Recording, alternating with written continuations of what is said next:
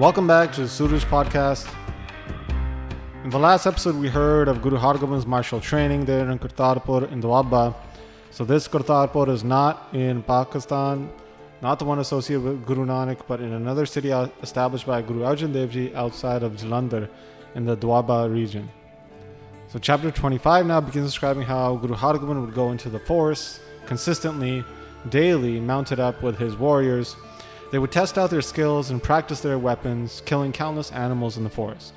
They would kill those animals like tigers, etc., who were great enemies to the other animals like cows, buffaloes, and eliminating any fear that those animals now had. So these animals now would have their fear removed. They would go into the forest without any worry of tigers. The men who were taking these animals in now to pasture in the forest were also made fearless. They would go into the forest in the early morning and they would come out at night free of any fear of getting attacked by a tiger. Also, the thieves and thugs in that area, they all got frightened as well, knowing Guru Hargobind and his army were there. So all the people of the village would recite, "Blessed, blessed are you, Guru Hargobind." The Guru's kingdom is like living in Satyug. It's like living in the age of truth. And everybody smartened up. They all left behind any ill will or deceit, all because of the fear they had for the Guru. Through this, now the entire region of Doaba had swelled up in praise of the Guru, in villages, even in the big cities.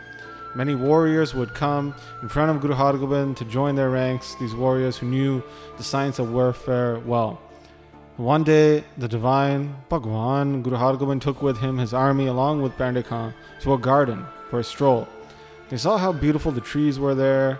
Looking up, it looked like beautiful blue clouds had spread over that area in looking at the blue mountains all around.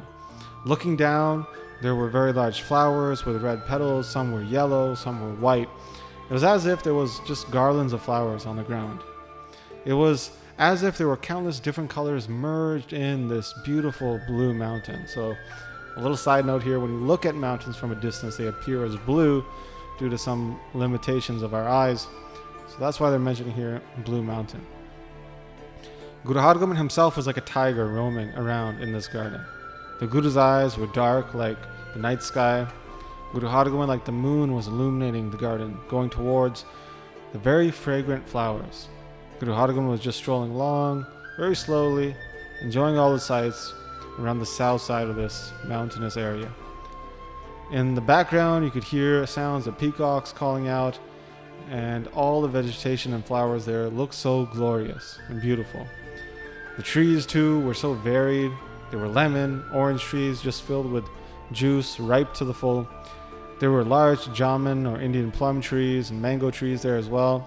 There were peaches, guavas, yellow jasmine trees, pomegranate trees, and other types of jasmine shrubs, all of which had such beautiful fragrance. The Sikhs then laid out some sheets where Guru Hargobind then sat down in great bliss. He held a divan, a court session there in the garden with all his warriors. Pandit Khan sat close to the Guru. Guru Hargobind then requested the Sikhs to bring out a chopar board to play, and he sat down with Pandit Khan right in front of him. So a chopar board is like a board game they used to make out of fabric, and you would play with dice and little pawns, sometimes shells. There are very many variations of this chopar game. So at that point, Guru Hargobind and Pandit Khan both started playing this board game. They really enjoyed throwing dice, moving their parts, their men all along the board. For some time, they played this game. Eventually, Guru Hargobind beat Pandit Khan. At that point, a minister came and stood there. He wanted to meet with Guru Hargobind. For some task, the Emperor Shah Jahan had sent him with some troops, his task being to mount up and ride against some local king warlord, which he did with his troops. But in that vicious battle, where rifles shot off and swords were used and clashed, he lost his forces badly. Many of his troops were killed. The rest fled with him. They ran back to Lahore, to Shah Jahan, and cried in front of the emperor, who was so angry at them, hearing that they had lost the battle. So the emperor, just over and over again, cursed this minister. He said, "You have no honor at all. You ran away, and now you've come and stand in front of me? You coward. You should get out of here. You should go very far, and don't ever come in front of my eyesight again." So understanding this minister as a coward, Shah Jahan kicked this guy out. He didn't allow him to keep service anymore in the Mughal Empire. So this guy, this minister with his forces, They were quite in a sad state. They all desired to come see Guru Hargobind. The minister, he had a sword and shield strapped to him. He was just standing there near Guru Hargobind. But he also had such arrogance and pride in his heart, this minister who had fled from the battlefield. Guru Hargobind was sitting there, and he understood that this minister, this person, was just struck with ego, arrogance, and pride, but also recognized that this guy was a coward. Guru Hargobind just kept playing. He didn't even look over at this guy. The Guru just kept playing, moving his pieces, throwing the dice. The arrogant minister was thinking, well, what's going on here? When will the Guru just look at me? At that point, I'll say hello. He'll greet me, and I'll sit down. So that guy kept thinking this, and Guru Hargobind kept ignoring him. Eventually, that Pathan, that minister, he just got so angry. He was thinking, man, I should just take out my sword and strike at Guru Hargobind. Just chop his head off. Forget about him respecting. He's not even looking over at me, not even once. So this Pathan, this Khan, was thinking this and looking at Guru Hargobind, and Guru Hargobind understood all of it. At that point, he looked over and said, you call yourself a warrior? But where you had to show your warrior prowess, from there you had fled. Where you had to really put metal to metal, there you showed your back. Where you had to kill the enemy, at that place, you swelled up with fear. It behooves you to show humility in front of a faqir, a holy man. And there now you have a desire to pick up a sword? For it behooves you to swell up with anger when you're fighting enemies. But you're thinking about killing a faqir? That's like killing one of your own family members. An enemy is one who takes away happiness and peace from you in this world. And a faqir is one who holds on to peace and happiness in this world and the next. Where you had to fight with pride, you got scared. And now you're cocky in front of a faqir. You're holding onto your sword like you're going to kill a faqir. Listen, in the house of the Guru, there's no place for arrogance and pride. Only if one is selfless, without any pride or ego, then the Guru is pleased. The Khan, the Pathan, the minister who was listening to this, he just immediately went into shock. He was wondering how the Guru knew all of this. So he immediately was humbled. He clasped his hands together and he bowed down to the Guru and said, O Guru Hargobind, you are the holder of all miracles. I did not understand this. I had anger swell up in my heart. Please forgive me. You are the powerful one, the one suited for both miri and piri, both the temporal and the spiritual realms of power. Please forgive my faults. Understand me as a servant of your lotus-like feet. Please forget all this. Now please listen to my request. Your servants are always imbued with their mistakes, but you are the pir. You are the holy man who forgives them all.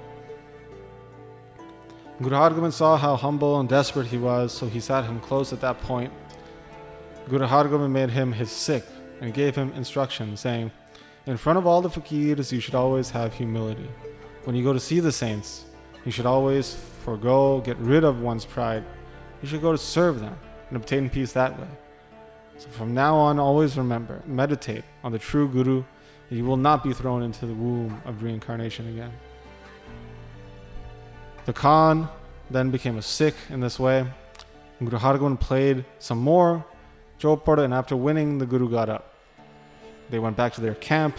The Khan, the Pathan minister, also followed with his troops. The Guru supplied them all with food and supplies, and they stayed there for about 2 days. They grasped great love for the Guru in their heart. They would day and night praise the Guru, and within their mind they would think of the virtues of the Guru. Guru Hargobind some point then called over the minister, the leader of the troops, to uphold his nature of the nourisher of the poor. Guru Hargobind said, Khan, you should go back to your home now. You will obtain that mansab, that title that which you originally had within the empire. The exalted Guru Nanak has forgiven you, and your life will now go back to how it was before. The Khan, the minister, he heard this and he was just overjoyed. He over and over again bowed down at the lotus-like feet of the Guru. He recognized and accepted the Guru's word with great love. He took his permission from the Guru to leave, and he left, going back to his residence where he stayed for about 4 days in Lahore, before, randomly, Shah Jahan in the court said, hey, that minister that had been with me for so long, you know what? So what if he ran away from battle once? He fought many times before this, and he performed well on those tasks for the empire. So the emperor said this and then sent a messenger to go call that minister. He was reinstated in the court, and even got a bigger position than he had previously had. The grace of the Guru is such that it can make a tiger from a deer. And day and night, that Khan was just absorbed in the remembrance of the Guru. So in this way, Guru Hargobind spent some time in that region near Bias River, to his heart's delight, enjoying his time there, carrying out this wondrous play. Sometimes they would go into the gardens, spending the day there. Sometimes they would go into the forest hunting. It was the monsoon season, and all the vegetation was just colored so beautifully. The thunder and rain from the clouds traveled across the region, making everybody in bliss. The greenery spread forth greatly. There were blister beetles, a type of beetle that comes out during monsoon season. They're kind of like ladybugs. They were all flying around. It was as if on that blue sheet, the blue mountains, there were these red dots all scattered across it from those beetles. The rivers were beautifully flowing with many waves splashing up wherever there were large clouds in the sky. And Guru Hargobind was spending such a beautiful time there around Kartarpur. Guru Hargobind, who, even by reciting the Guru's name, all sins are destroyed. And that's how chapter 25 concludes. In the next chapter, we're going to hear how Guru Hargobind leaves Kartarpur and heads to a place called Rohilla. So that's what we're going to pick up next time. But as always, I'd like to thank those who have been supporting the podcast through the Mangalajaran Patreon